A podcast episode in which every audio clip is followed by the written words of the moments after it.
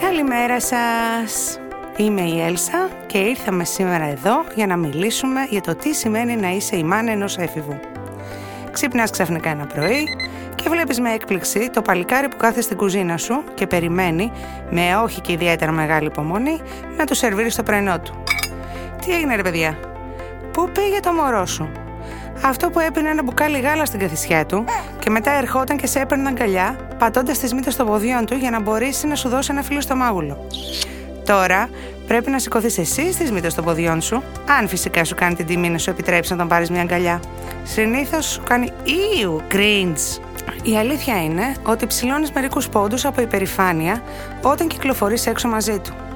Τον κοιτάς και ξεχνάς όλα όσα πέρασες για να τον μεγαλώσεις.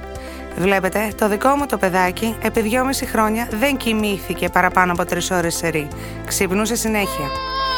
Ξεχνάς ότι μαγείρευες δύο διαφορετικά φαγητά κάθε μέρα, γιατί το καμάρι σου ήταν και παραμένει μεταξύ μας δύσκολο στο φαγητό. Ξεχνάς τις ατέλειωτες ώρες που πέρασες δίπλα του, μπας και τελειώσει ποτέ τα μαθήματα για το σχολείο. Αυτό το που και απα. Τώρα που το ξανασκέφτεσαι, μάλλον δεν ξεχνάς τίποτε, απλά πλέον δεν σε νοιάζει. Όλα τα θυμάσαι.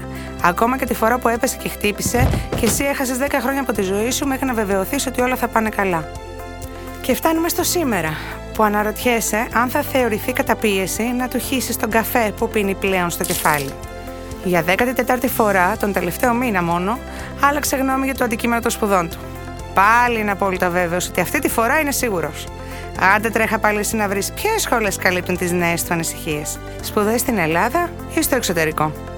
Και αν μετά θελήσεις να κάνει και ένα μεταπτυχιακό, πόσο θα στοιχήσει αυτό; Αν, αν, αν.